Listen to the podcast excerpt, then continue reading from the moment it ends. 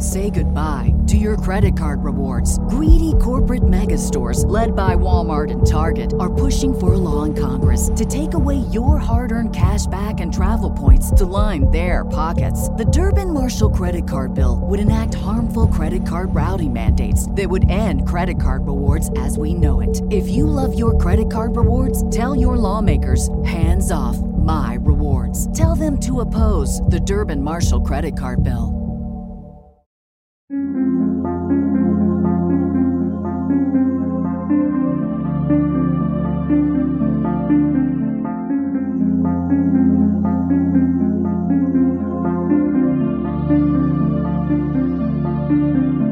History tells the story of the world and of our lives.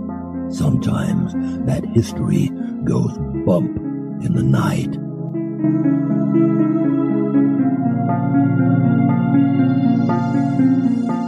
Broadcasting from the center of oddity and the supernatural in Central Florida, it's the History Goes Bump podcast.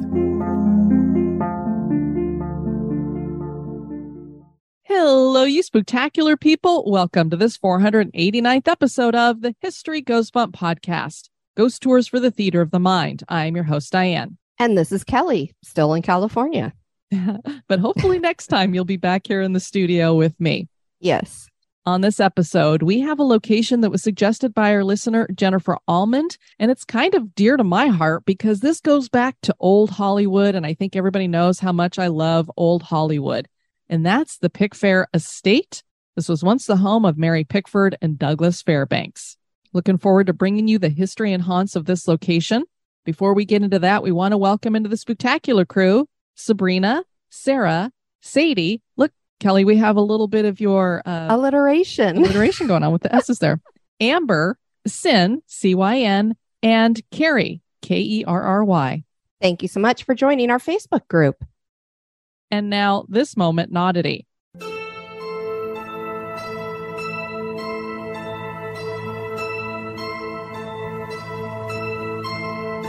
The moment in oddity was suggested by Jared Rang.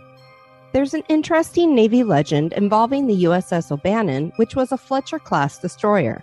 It was the Navy's most decorated ship of that class during World War II, having earned 17 battle stars and a Presidential Unit citation. The legend surrounding this ship involves a battle with a Japanese submarine. The event took place in April of 1943. The O'Bannon spotted the Japanese sub cruising on the ocean's surface. Initially, the plan was to ram the sub. However, the captain was uncertain if the submarine could be a mine layer, which would have resulted in blowing up the USS O'Bannon. At the last minute, the captain ordered the rudder swung hard to avoid collision. This caused the O'Bannon to align directly alongside the sub, making it impossible for the destroyer's guns to hit the submarine. As it turned out, there were several Japanese on top of the sub, appearing to have been sunbathing. Many different versions of this legend have the sailors then pelting the submarine with potatoes, the Japanese undoubtedly believing the potatoes were hand grenades. The distraction gave the USS O'Bannon enough time to pull far enough away from the submarine so as to take aim and fire upon it. The sub was hit but still submerged, allowing the destroyer to sail over the top of it and deploy a depth charge assault.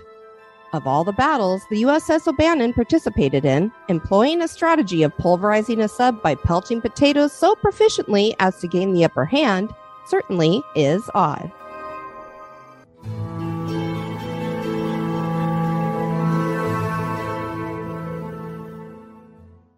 Scared yet?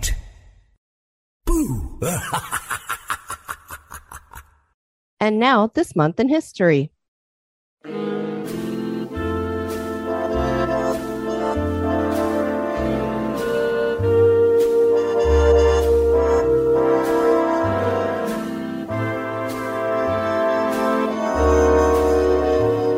the month of June on the 15th in 1991, Mount Pinatubo in the Philippines erupted.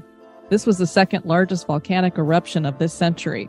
A precursory 7.8 magnitude earthquake in July of 1990 added to the stressors in the Earth's crust. Although the volcano had a short period of time with an increase of steam emissions after the earthquake, its 500 year old slumber appeared relatively undisturbed.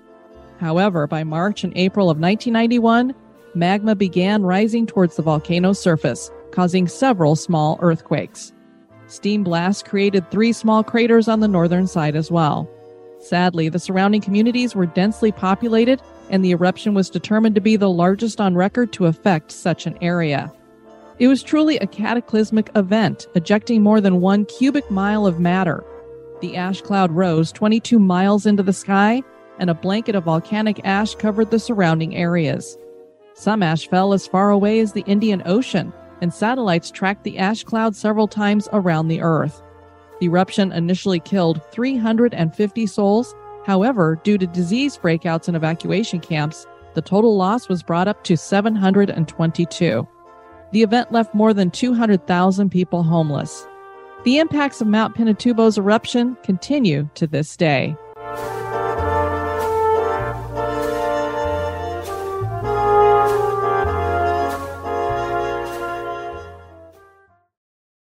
Pickfair estate was once one of the most lavish properties in Hollywood.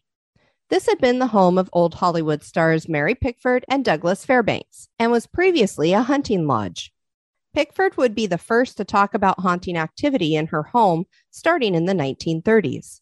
Stories would continue through the years until Pia Zadora bought the property and demolished the historic mansion, claiming that the paranormal activity was getting out of hand. Join us as we explore the history and hauntings of Pickfair.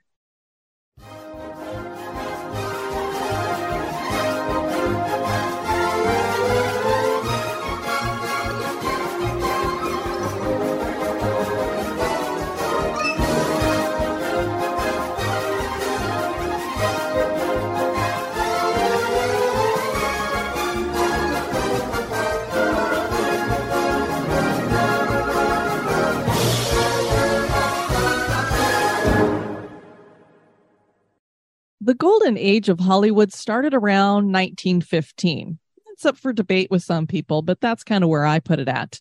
And this launched the silent era of filmmaking. The silent era would last until 1929, and two of its biggest stars were Mary Pickford and Douglas Fairbanks. Mary Pickford went from playing waifish young girls in silent movies to becoming one of the most powerful women in Hollywood. She was born in 1892 as Gladys Marie Smith in Toronto, Ontario. Her father worked odd jobs, but he had a hard time as he struggled with alcoholism. He eventually abandoned his family and died when Mary was seven years old. Her mother, Charlotte, took in boarders to make ends meet. One of those people was the theatrical stage manager for Cummings Stock Company. He hired Charlotte to play the organ and her daughters, Mary and Lottie, to act in a play called The Silver King and the Smith family was off and running, touring the U.S. by rail and performing in small theaters. This not only included Mary, her sister Lottie, and mother Charlotte, but also brother Jack. Mary, who was still known as Gladys then, would finally land a Broadway play in 1907, and that's when she took on her stage name, Mary Pickford. D.W. Griffith screen tested Mary and hired her for a part in the silent film The Lonely Villa in 1909. Mary was drawn to the big screen because it was simpler than stage acting. Pickford signed with the Biograph Company, Griffith's company, and landed more money than other actors they had signed $10 a day with a guarantee of 40 for a week. Can you imagine our modern day actors no. getting paid $40 a week? I'm sure it was quite a bit during the time, though. At the time, it was big money. Pickford played all kinds of parts, both bit parts and leading roles. In her first year, she appeared in 51 films. I mean, she had to be working constantly to put Non-stop. that together in a year. Pickford moved on to Universal Pictures for a while, but eventually went back to Biograph. Pickford was being referred to as Blondie Locks or the girl with the golden curls. She was a star and famous by the 1920s, and a silent film journalist wrote of her the best known woman who has ever lived, the woman who was known to more people and loved by more people than any other woman that has been in all history. It's quite a thing to live up to there. yeah. Pickford starred in 52 feature films and managed to score a record breaking salary. She was the first actress to sign a million dollar contract, and she became America's sweetheart. Those 52 feature films were films that she starred in. So Yeah, when you compare lady. that, yes. So when you compare that to that she made 51 films in her first year, that kind of gives you an idea that a lot of those were just bit parts in the background before she got more prominent. You can imagine here in the 1920s, this woman is at the pinnacle of Hollywood stardom. She is the it girl. Of course, nowadays they would never dare to call an actress Blondie Locks, but she did have these golden curls, and part of it was to make her look younger than who she was. We hear nowadays, I remember watching Beverly Hills 90210 back in the 90s, and one of the actresses on there, I think her name was Gabrielle, and Yep. she was like in her 30s, but I she know. was playing a high school student. So that's kind of what Pickford was doing here. I mean, she wasn't that much older or whatever, but she was playing girls that were supposed to be basically teenagers. Those golden curls that she had, a lot of them were, they didn't have extensions, quote unquote, back in the day, but that's what they were. It wasn't her actual hair. Wow, ahead of her time. She definitely was. And really when you look at her, I mean when you think about the the glamorous stars and beautiful women that they talk about today, when you look back at her, I would say Mary Pickford was more she kind of had the girl next door kind of looks to me. She wasn't really glamorous in that way. Not only was her star rising, but Pickford's power in Hollywood grew as well. In 1919, she formed the film production company United Artists with D.W. Griffith, Douglas Fairbanks, and Charlie Chaplin. So you're talking, these are the people in Hollywood. Power players. Exactly. And they're all friends with each other. Through the 1920s, her films each grossed over a million dollars. She was flying high, and then came the talkies. And this is the downfall for so many of these stars of the silent film era. It was, I don't know what it was that some of them just couldn't transfer from not speaking on film to speaking on film. One of the tricks that they tried to do during this time, Kelly, was they would try to get a lot of these stars on the radio so that you could hear their voices before the movies actually came out. I kind of equate this to people listen to us on the podcast and they try to picture what we look like if they don't know what we look like. And we'll hear sometimes, oh, you didn't look anything like I thought you would, or you do look like I thought you would. Right. So it was kind of this thing where they were trying to get the voice connected to the face because people have been seeing these faces for years and not a voice. And now they're getting a voice. And unfortunately, for some of them, I think for the girls, it's not as big of a deal because, you know, you're going to have a higher pitch voice, maybe. It might be a little bit shrill, maybe not. I don't know. But for the men, if you don't have this big masculine voice, it, it didn't transfer very well she's going to have that kind of a problem. And I don't really know why. I think part of her issue is the talkies are coming around at the same time that she's getting older. And just as our older actresses today have a hard time getting parts, I mean, by the time they hit their 40s, they're hardly getting any parts. And if you are, it's you're the mother of somebody in a, a movie. And you don't get a lot of starring roles as much. I, I think they're trying to change that now and she was just getting to the point where she couldn't keep playing these teenage looking girls and people just couldn't switch her over to now she's an adult woman. The other thing that's happening here too is that she cut off her famous ringlets and went for a bob. Oh dear. so now we're not goldilocks anymore. So that was the other thing too. So that's part of the reason why she's starting to struggle here as well. Pickford won an academy award for best actress for her first talkie coquette but it was downhill from there. Pickford retired from acting in 1933. That doesn't mean that she got out of Hollywood, though. She was still a part of the United Artists production company. So she's going to be doing a lot of producing behind the scenes still. She was married three times. Her first husband was Owen Moore, and they married in 1911. The marriage struggled with Moore's alcoholism, and there were reports of domestic violence. They rarely lived together and divorced in 1920. This was after she had already started an affair with Douglas Fairbanks. Scandalous. We visited the Hollywood Forever Cemetery and we saw Douglas Fairbanks' burial. It's a large plot with a reflecting pool. It's a really cool plot. I I really thought it was neat. Absolutely. Because a lot of the headstones that are at Hollywood Forever Cemetery are pretty close together. It's like your typical cemetery, but his is kind of off away from everything and it's it's a big large area. He only lived to the age of 56. He was born as Douglas Elton Thomas Ullman in 1883 in Denver, Colorado. His father was pursuing mining interests in the Rocky Mountains and abandoned the family when Douglas was five years old. Douglas's mother decided to name him and his brother for her first husband, who had died from tuberculosis, John Fairbanks. Just like Pickford, Fairbanks started acting at a young age and started in the theater. He quit school at 15 and traveled across the country with an acting troupe. In 1901, he settled in New York and got his first Broadway part. In 1907, he married the daughter of a wealthy industrialist, Anna Beth Sully. The couple moved to Los Angeles, and Fairbanks signed with Triangle Pictures and began working with D.W. Griffith. That was in 1915, but by 1916, Fairbanks was ready to be on his own, and he formed his own company named for himself. He then got signed with Paramount. Pickford and Fairbanks met at a party in 1916 and were immediately drawn to each other. The two began an affair and traveled together to sell war bonds in 1917 with Charlie Chaplin. Chaplin and Pickford were the highest paid stars in Hollywood, and Fairbanks was the most popular. They all made a force to be reckoned with, and their formation of United Artists would solidify that fact. Sully granted Fairbanks a divorce in 1918, but as we mentioned earlier, Pickford wasn't divorced until 1920. Fairbanks would marry her 26 days after the divorce was granted. The press referred to the event as everybody's hero marrying America's sweetheart.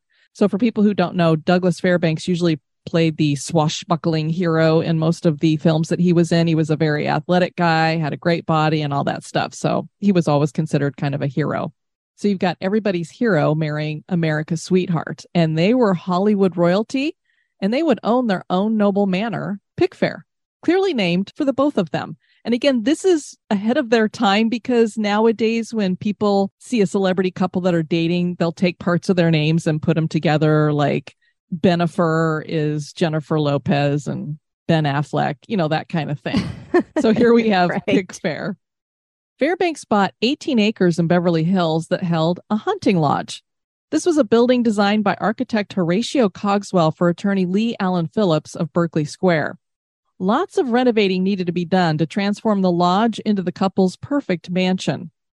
They hired architect Wallace Neff, and over the next four years, he transformed the house into a mock Tudor four story, 25 room mansion, and a swimming pool was added, which made this the first house in Los Angeles to have a pool. Imagine that. Now it's like every other house probably has a pool there. The property also had tennis courts, garages, stables, a large guest wing, and servants' quarters. The interior was decadent with mahogany and bleached pine lining the halls, frescoes on the ceilings, mirrored decorative niches, and parquet flooring. Larger windows were installed to let in as much light as possible. There was an underground running track, so Fairbanks could run in the nude. Okay. As I said, he was an athletic guy. He loved to run, and apparently, I don't know why, but he liked to do it in the nude. I would think it would not be very comfortable, but I'm not a guy, so I don't know. and there was also an old west style saloon. Can you imagine having that right there in your house? No, but that sounds fun. yeah, I would love to have a bar like that. Now, this is later going to hold a collection of 1907 Remington rifles. Very the, cool. Yeah. The couple filled the house with the finest furnishings, much of it antique 18th century French and English period pieces, and high quality art with a vast collection of Chinese objects and art that Pickford and Fairbanks had collected on their many trips to Asia. A couple of pieces from that collection include a pair of fine Chinese carved rhinoceros tusks and a Thai Damascene silver lotus form covered urn, which the king of Siam had given to Pickford. Pretty cool. King of Siam, he's like, hey, I've got an urn here yeah. for you. No kidding. Very cool. And now a little break for a word about one of our sponsors.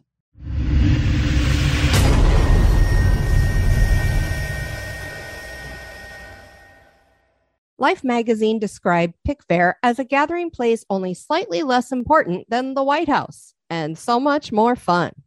And everybody wanted to visit Pickfair. The 1920s were a grand time for Pickfair and for Pickford and Fairbanks. The mansion was the social center of Beverly Hills. The house hosted the Duke and Duchess of Windsor, Charlie Chaplin, Dorothy and Lillian Gish, Greta Garbo, George Bernard Shaw, Helen Keller, H.G. Wells, Lord Louis Mountbatten, F. Scott Fitzgerald, Joan Crawford, Noel Coward, President Franklin D. Roosevelt and Eleanor Roosevelt, Pearl S. Buck, Charles Lindbergh, Max Reinhardt, Arthur Conan Doyle, Thomas Edison, Gloria Swanson, Albert Einstein, Amelia Earhart, Jack Dempsey. I mean, the list just goes I, on. Can you imagine the people who've walked through this door? Yeah. The King and Queen of Siam and the Crown Prince of Japan. Will Rogers even said in 1928 My most important duty as mayor of Beverly Hills is directing people to Mary Pickford's house. I just love it. The glamour wouldn't last as the couple's marriage unraveled. Fairbanks and Pickford divorced in January 1936. Accounts we read claim that Fairbanks continued to live in the house until his death in 1939 and that the couple just lived in separate wings. I don't know if that's true. It is a big house, but it's not that big that I would think you'd want to have your ex living there with you. So I'm not sure, but Fairbanks would remain the love of Pickford's life, but she found companionship again with actor and musician Charles Buddy Rogers, whom she married in 1937. It seems hard to believe that he would be okay with the ex husband living in the same house. That's the other reason why I'm like, I'm not sure if he was there until his death. Maybe some of his stuff was still there. He stayed there occasionally. I don't know. Buddy and Mary remained married until Pickford's death in 1979, and they resided at Pickfair until her death as well. During that time, they held parties and fundraisers for charitable organizations, including an annual Christmas party for blind war veterans. The public got a rare peek inside the mansion during the 48th Academy Awards in 1976 when Pickford was given a second Academy Award for her contribution to American film, which was presented to her in the formal living room of Pickfair. There are accounts that claim Pickford became a recluse towards the end of her life, and unfortunately, that she had become an alcoholic like her father. After Pickford passed, Buddy Rogers moved out of Pickfair. He had such a fondness for the place, though, that he built a new home that was a smaller scale version of Pickfair. And the way I understand it, he kind of partitioned off the land because they did buy a lot of acreage. And so he's selling some of the acreage off. And then he's also living on part of it too and had built this smaller scale version on another part of the property there. The property sat empty for several years until businessman and owner of the LA Lakers, Jerry Buss, bought it in 1980. Buss's daughter recalled that when she and her father toured the house, Pickford's Oscar was still sitting there. Singer Pia Zadora bought it in 1988 and in 1990 decided to demolish the historic home. I want to just wring her neck right now. I know. There was huge public backlash, and Zadora claimed that there was just too much termite damage to restore the home. Later, however, Zadora claimed that the house had been beautiful and perfect when she moved in, but then weird things started happening.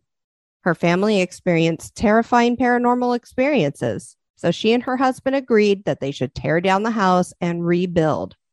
Unicom Global, an IT company, bought the rebuilt Pickford estate in 2005. This new house is a Venetian styled mansion with an indoor spa, theater, gym, lavish master suite, and several bedrooms. The company uses it as an executive meeting center Parts of the original Pickfair are still part of the newer construction. The original gates are there along with the servants' quarters and the living room, which are part of the north wing. And a guest house and pool are still there. I don't really know what was going on here because Jerry Buss, when he moved in, he did a lot of refurbishment. So in 1980, he was refurbishing the place. I don't know that he lived in it for a very long period of time. I know that he took I can't remember. There was one room that Mary Pickford had set up for some of her collectibles or something, and he changed that over to a lot of the awards that he had gotten for the LA Lakers and stuff like that. So it's kind of like a trophy room. She moves in in 1988. This is eight years after he's bought it. He's refurbished some stuff in that time period. And just a couple years after she moves in, she decides there's so much termite damage, she needs to tear it down. I'm not sure exactly what happened here. I think part of me in the back of my mind thinks she just wanted to have an updated house. And so she was looking for reasons. But maybe the paranormal stuff was so much that she felt like if they tore down part of the house, it would take care of that. I mean, they didn't take it all down, some of it's still there. So I don't understand the reasoning here. People know how I feel about tearing down old places and the fact that you took this piece of I don't know how she was allowed to do this. I would think the city would be like, no, this is a part of our history and ho- old Hollywood history. No, you cannot tear that down. But it happened. You know, a lot of people, when you tell them Pickfair might be haunted, in their brain, they're probably thinking, okay, so is Mary Pickford haunting the place? Maybe Douglas Fairbanks has come back to the place. No, it was haunted while they were living there. So this goes all the way back to them.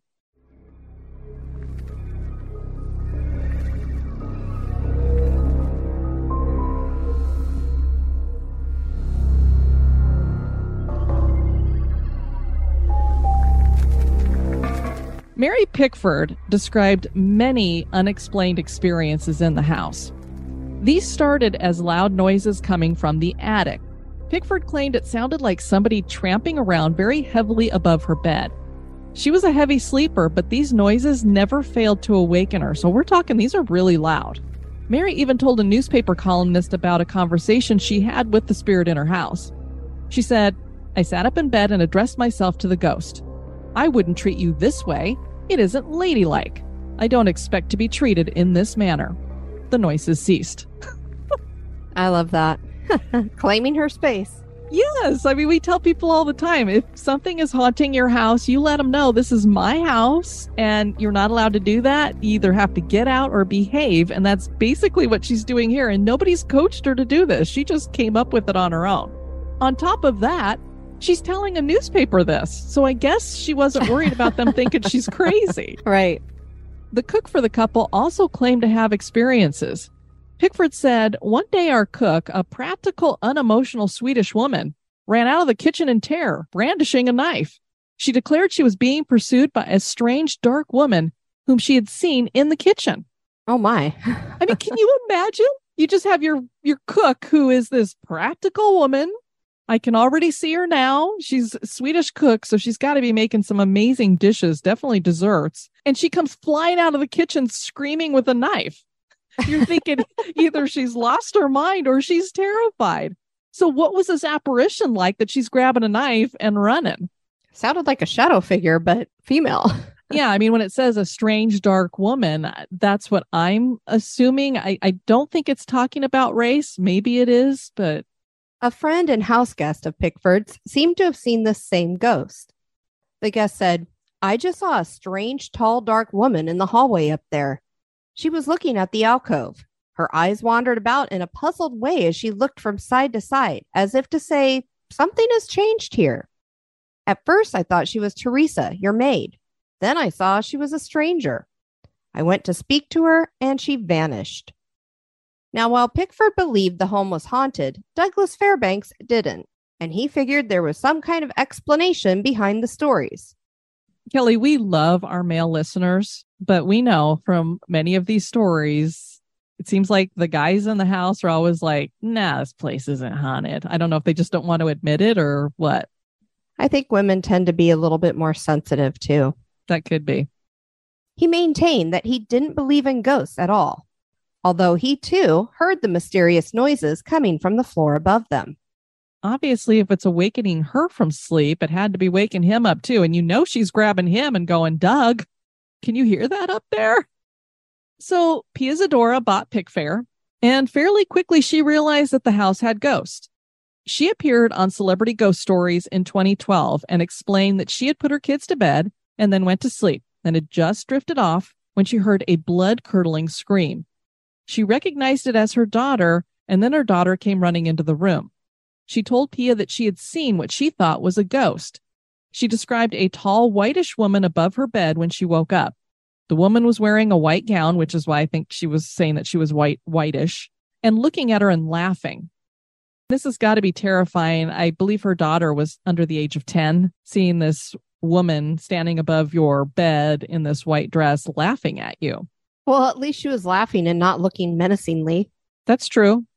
Pia didn't know what to do. She hadn't noticed anything about the house yet, so she thought her daughter was just having nightmares. Pia took her daughter to a therapist who said that her daughter seemed fine, but maybe having a little bit of trouble with adjusting to moving to a new house. Pia said, Years ago, my husband and I tore down one of the most iconic Hollywood mansions because of termites, but that wasn't the real reason. When we moved into the house, it was beautiful. Everything was perfect. It was a dream, but weird things started to happen. So my husband and I, after trying to figure out what to do, decided we were going to have the house raised. She continued, If I had a choice, I never would have torn down this old home. I loved this home. It had a history, it had a very important sense about it, and you can deal with termites and you can deal with plumbing issues, but you can't deal with the supernatural. How sad that that was their fix for it.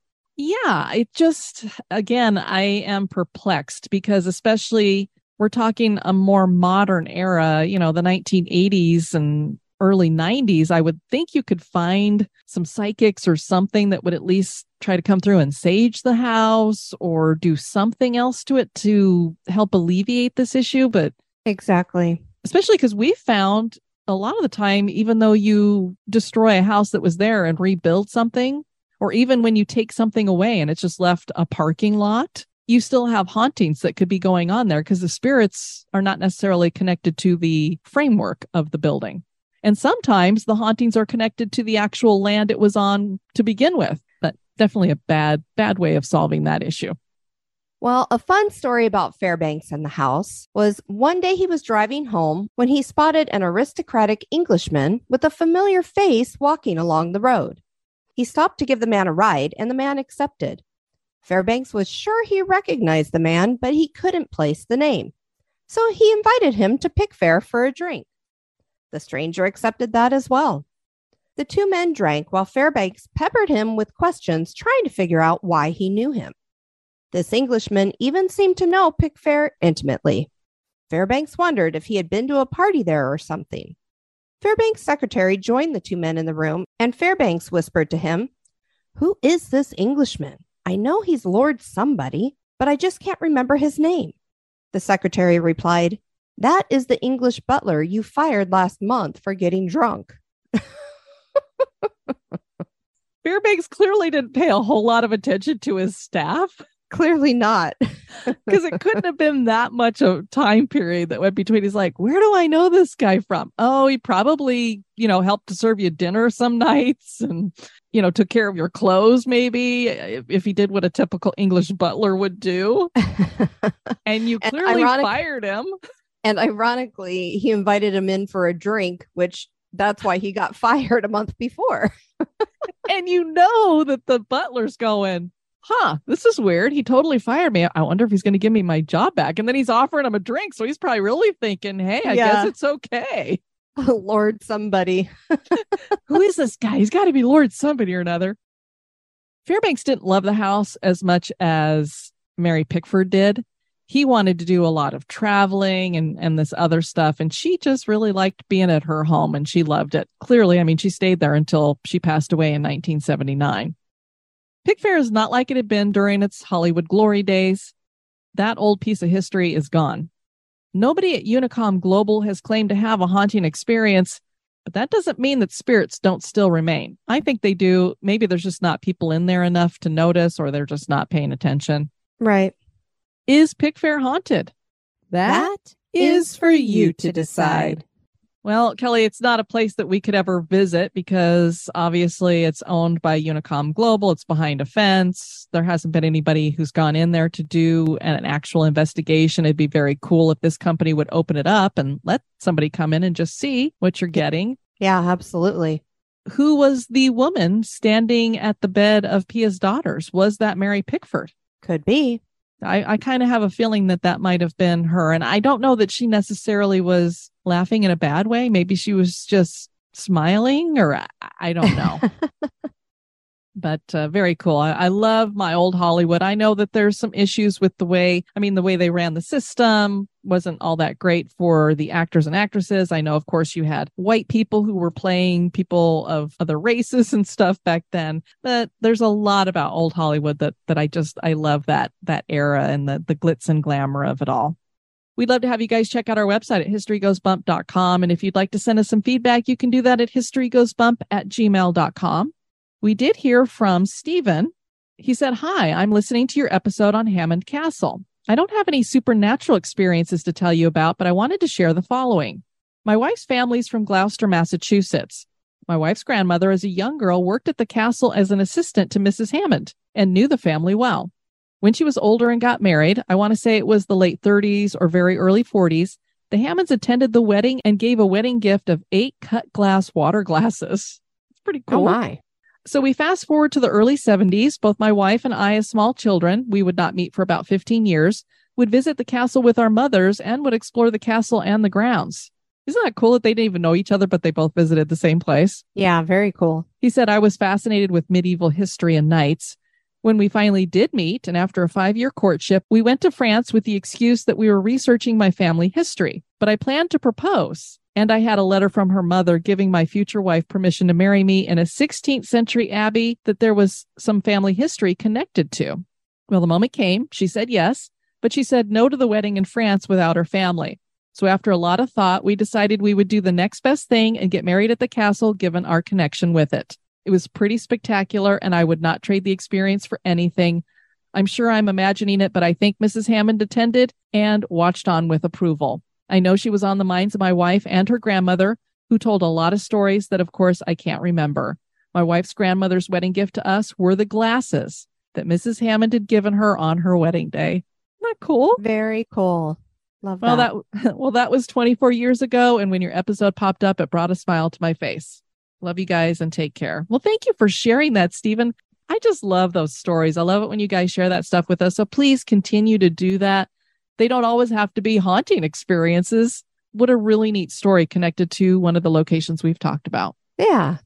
Kelly, we also want to let everybody know the History Goes Bump podcast started off clearly as a hobby for me. And over the years, it has become a business. And sometimes you have to make decisions that are business decisions. And a few months ago, we started doing these Redux episodes, hoping that we could prop up our Patreon a little bit. Because unfortunately, with inflation, we know times are tough for people and it's the the little extras that people cut, you know, whether it's your streaming services or something else, because you got to save money in some way. So our Patreon wasn't doing so well. We thought, well, maybe if we do these Redux episodes where you and I go back and record some of the earlier locations that History Goes Bump had done and do them together, that we would get some more people on board there. It worked a little bit, but uh, it hasn't grown like what we were hoping for. And we really feel like these shows should be shared with everybody because I'm really loving the way they're coming out. It's it's how we would have wanted History Goes Bump to have been done from the very beginning if I had known what I was doing. So, we're going to be bringing the Redux episodes to the free feed as well. Those people who are over supporting us on Patreon, you're still going to get those Redux episodes first and much earlier than everybody else and ad free. And ad free always. All your stuff is always ad free over there. And we're going to be starting this coming up here in June. So be watching for the first Redux to drop at that time. It's going to be Ripley's Auditorium, which was our very first episode that History Goes Bump ever produced. So we're looking forward to bringing that to you guys. We want to thank you guys for joining us on this episode. I've been your host, Diane. And this has been Kelly. You take care now. Bye-bye. This episode has been brought to you by our executive producers. Fan of the show? Subscribe to the show on iTunes, Stitcher, or your favorite podcast catcher.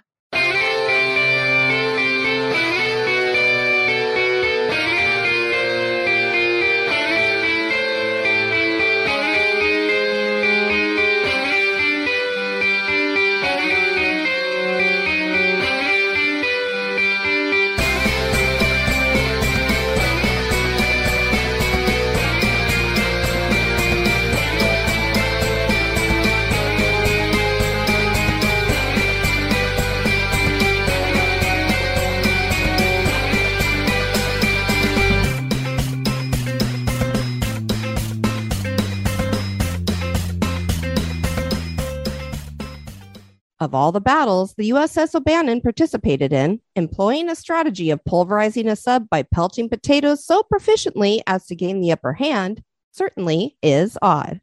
There's a lot of peas in there. Yeah, and it's got a puh, puh, puh, puh. I shouldn't have done peas with this mic. I know because we don't have a pop filter on it. The mansion was the social center of Beverly Hills. Bev Hootie. Is that what you guys call it? Bev Hootie? Yes. Bev Hootie. I love it. But she found companionship again with actor and musician with actor and music Musician. musician. I always have a hard time with that word too. It's like soldiers. I always say shoulders. Parts of the original Pickford. Pick Farm. I keep wanting to say Pickford instead of Pickfair, I know it's her last name. Say goodbye to your credit card rewards. Greedy corporate mega stores, led by Walmart and Target, are pushing for a law in Congress to take away your hard earned cash back and travel points to line their pockets. The Durbin Marshall credit card bill would enact harmful credit card routing mandates that would end credit card rewards as we know it. If you love your credit card rewards, tell your lawmakers hands off my rewards. Tell them to oppose the Durbin Marshall credit card bill. If you own a vehicle with less than 200,000 miles and have an auto warranty about to expire or no warranty coverage at all, listen up. CarShield has a low-cost month-to-month vehicle protection plan that covers more parts than ever. Visit carshield.com/audio to find out how you could pay almost nothing for covered auto repairs. Drivers who activate this vehicle protection today will also receive free roadside assistance, free towing, and car rental options at no additional cost. Get your free quote today at carshield.com/audio. That's carshield.com/audio.